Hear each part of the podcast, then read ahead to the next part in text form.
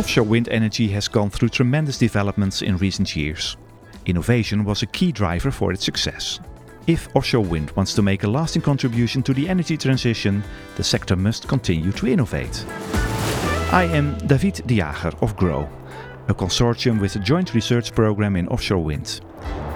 In this podcast series, I want to give you an impression of the key research and innovations that will shape the future of offshore wind.